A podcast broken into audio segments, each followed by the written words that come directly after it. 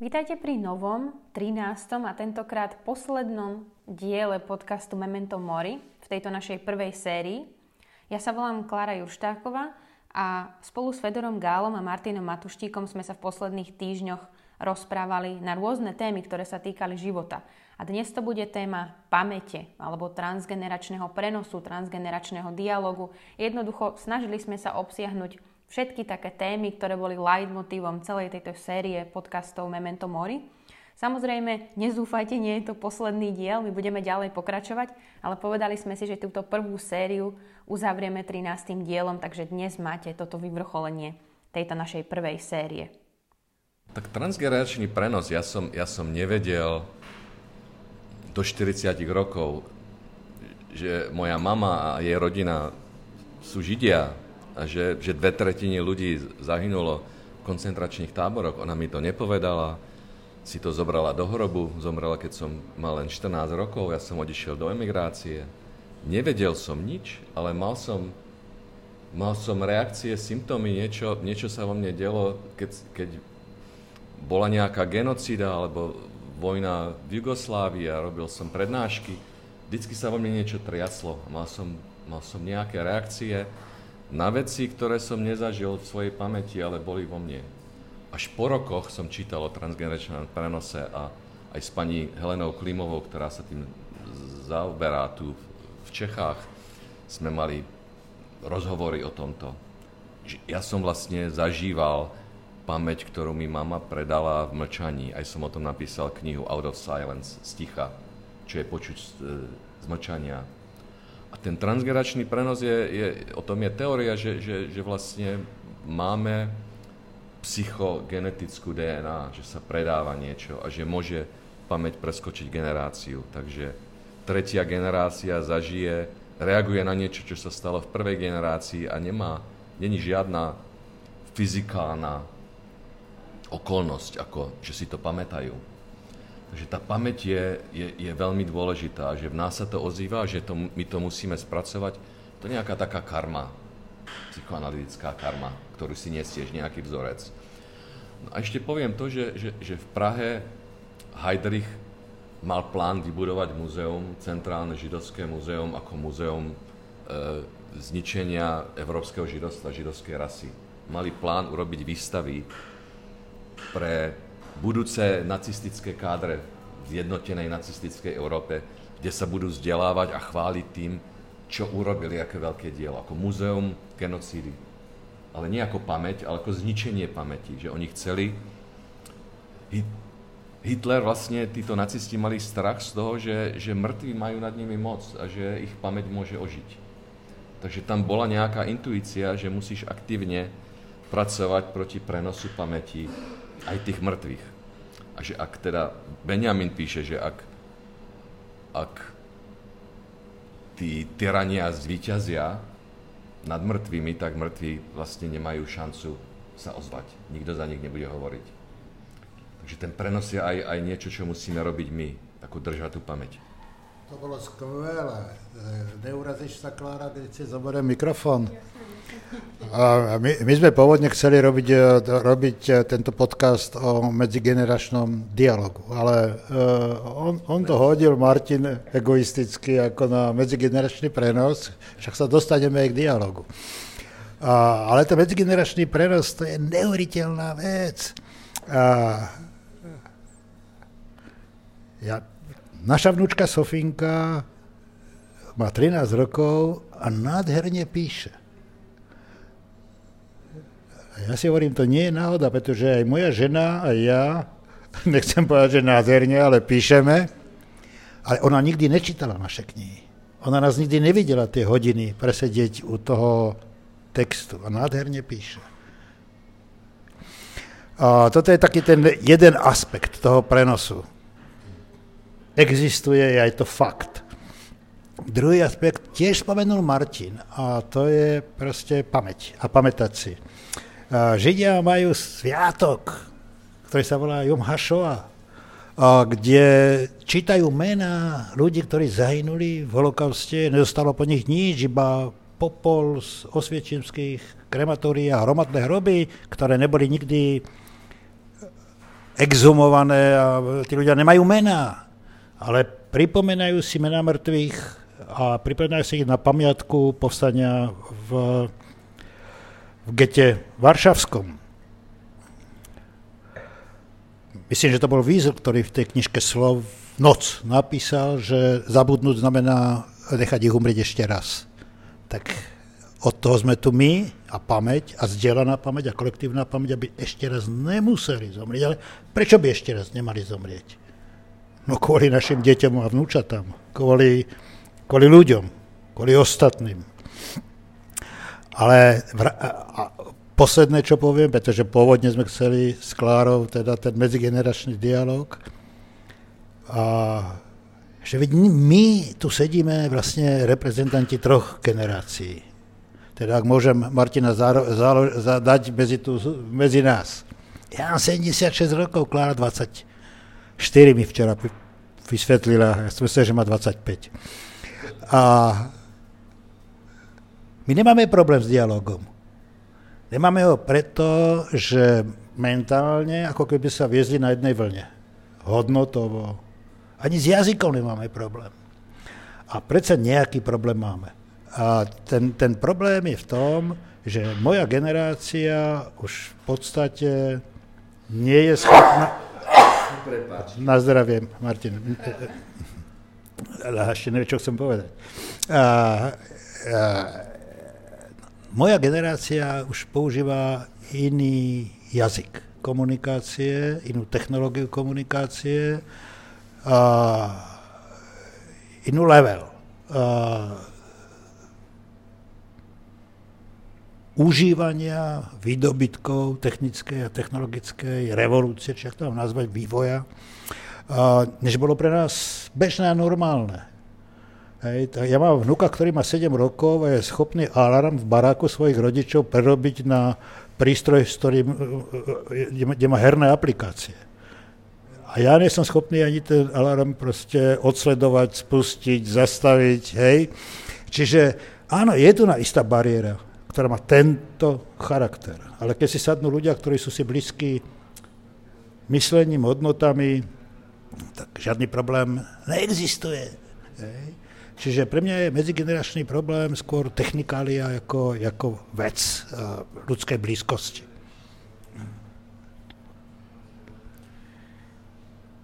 Mňa pri tejto téme toho transgeneračného prenosu, ktorý si myslím, že dobre súvisí aj s celou našou témou dnešnou, s dialogom medzi nami, napadá, že vlastne ja nie som, ja nemám žiadny židovský background, ani nemám žiadne príbehy vo svojej rodine alebo v nejakej takej histórii blízkej, ktoré by boli nejako spojené s témami, ktoré ma zaujímajú, ale tak či tak ma priťahujú. A preto som si povedala napríklad, že ja som nežila v komunizme, ani nebadám nejaké zásadné vplyvy komunizmu na môj život, ale keď som sa rozhodovala, že z akej témy chcem robiť doktorát, tak som si povedala, že odkiaľ som, som zo Slovenska a že je to niečo, čo je pre mňa hrozne dôležité, nie preto, že som nejaká nacionalistka alebo tak, ale povedala som si, že čo môžem priniesť do tej oblasti výskumu, ktorému sa venujeme v Británii, čo iní ľudia priniesť nemôžu.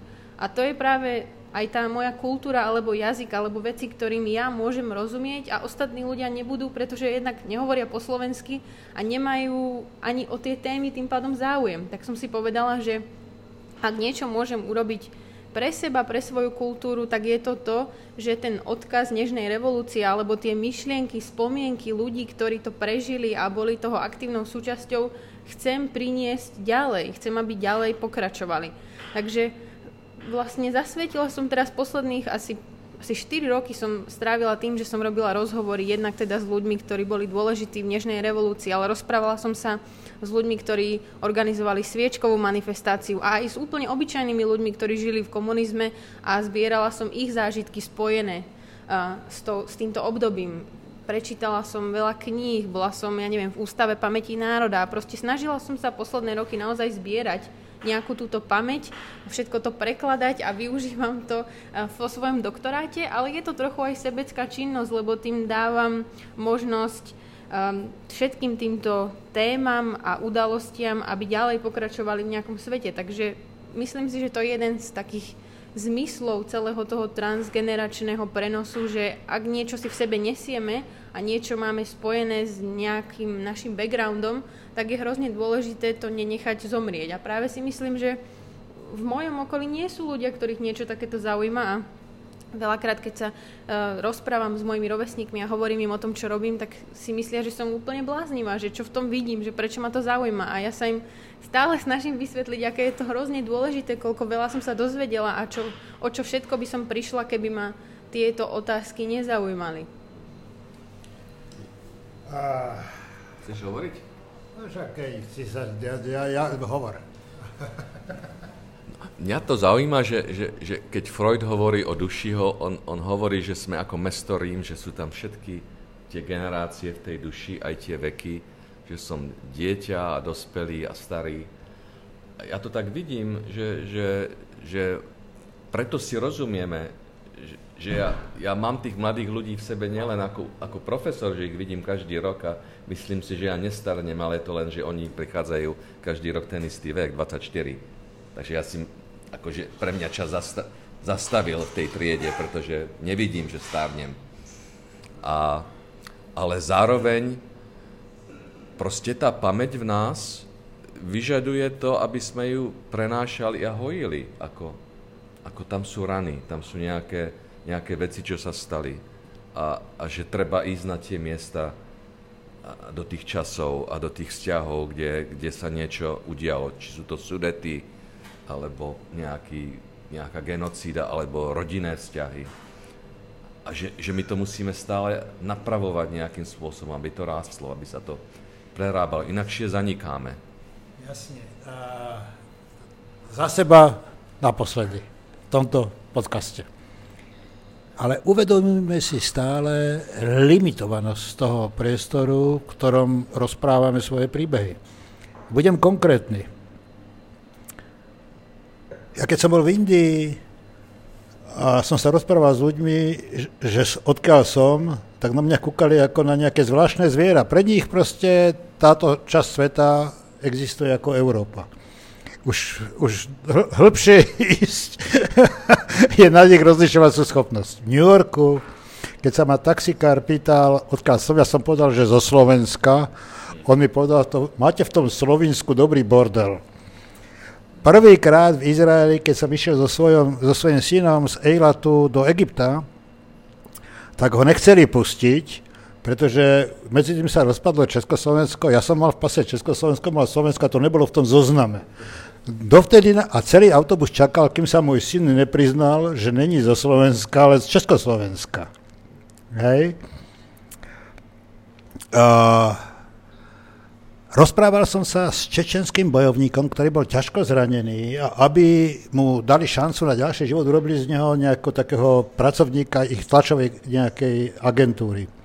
Sedeli sme v kaviarničke v Prahe a on, on bol strašne zvedavý na to, na tú dnešnú revolúciu. Čo mu pripadalo ako naprosto absurdná vec, dnešná revolúcia.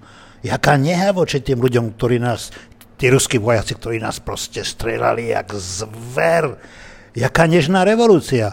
A, a videl som to znechutenie, ak v ňom rastie a rastie, keď som vpisoval tú nehu tej revolúcie a, a típol diktafon v okamihu, keď sa ma opýtala, čo budete robiť s tými, e, s tými agentami a spolupracovníkmi a pracovníkmi komunistickej štátnej bezpečnosti.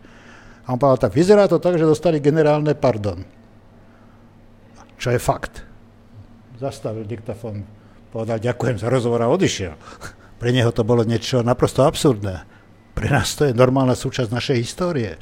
Chcel som povedať niečo o tom zdieľaní konkrétnej, kolektívnej pamäti, ktorá je tu iná, v Čečensku iná, v Indii iná, v Spojených štátoch amerických iná. Jasné, samozrejme, že je iná, ale my máme len tú našu, lebo tej jedinej rozumieme. A takže ak o nejakej chceme hovoriť, tak môžeme hovoriť len o tej našej, pretože inej rozumieť nebudeme. A ja som e, napríklad mala veľký problém, aby som vôbec dostala nejaké peniaze na ten doktorát, keď som tam prišla s takouto témou, lebo mi nikto nerozumel, čo im vlastne chcem povedať. Nikdy o tom nečítali a naozaj tie knihy sú strašne biedné. Tie knihy v angličtine, ktoré sú o revolúcii, veľakrát majú jednu, dve strany, kde je spomenutý Havel, Charta 77 a to je všetko. A ja sa snažím bojovať proti tomu a pridávať tam viacej informácií a tak, ale ja sa nevzdávam. Proste to je, môj optimizmus je v tom, že ja to proste dokončím, chcem to spraviť a bude to verejne dostupné pre kto, kohokoľvek, kto si to bude chcieť prečítať. A jediné pochopenie pre túto tému mal práve jeden e, profesor, s ktorým som sa zoznámila v St. Andrews a ktorý e, má korene v Polsku a v Rusku. Myslím, že jeho starí rodičia boli Židia, ktorí žili v Rusku, potom ušli do Polska a potom zomreli v koncentračnom tábore, takže on ich svojich starých rodičov nikdy nepoznal a jeho rodičia ho vyslali ako malého do Anglicka, aby tam chodil do školy a financovali ho a on tam žil sám. A je to jeden z mála ľudí, ktorý má pochopenie pre tieto témy, lebo ho samého zaujíma celá táto stredná Európa. Sú to pre neho tiež relevantné veci. Takže asi tam tiež funguje určitým spôsobom ten transgeneračný prenos v zmysle, že síce on je angličan, škód, proste absolútne nič nemá spoločné reálne so svojimi koreňmi v Polsku alebo Rusku, ale tie témy ho napriek tomu zaujímajú a celú kariéru strávil ako sociálny psychológ, ktorý sa snaží vysvetľovať tieto témy toho zla ľudí v masách, lídrov a proste stále sa vracia k Hitlerovi a ku všetkým týmto témam, lebo to v ňom proste nejako žije. A ja, neviem, prečo to žije vo mne, ale mňa to takisto zaujíma a chcem, chcem na to hľadať odpovede, lebo si myslím, že tie traumy z druhej svetovej vojny sú proste niečo, čo zatiaľ nemizne a je to hrozne veľká téma, na ktorú proste treba hľadať odpovede. Ja som nutkavý kecal, takzvané. Hej, proste vždy, keď niekto niečo povie, tak mám potrebu niečo povedať na to. A ja si pamätám z, zo začiatku 80 rokov, keď som čítal esej Afričana, ktorý potom odišiel do sveta, vyštudoval antropológiu a v jednej eseji popísal svoju rodnú komunitu, sa volala Mandenka. A v tej Mandenke bol normálny kultúrny zvyk, tradícia, že ľudia z tej komunity museli za život absolvovať všetky pozície a role. Takže raz za život bol niekto šéfom, vykonávateľom, šašom, všetkým. A, te, a vznikalo tým obrovské pochopenie pre rolu, pozíciu tých ostatných. E, spomínam si na jedného sociológa, Marajama sa myslím volal, tiež to je, to je zo 70. rokov, keď som to čítal prvýkrát, ktorý otvoril diskusiu o transkultúrnom a transcivilizačnom dialogu. A vlastne nestačí vedieť a konštatovať, že ten taxikár v New Yorku proste považuje Slovensko za Slovinsko. A ten čečenský bojovník považuje proste nežnú revolúciu za absurdnú deviáciu. Hej? Treba pochopiť toho druhého, inak sme v kýbli.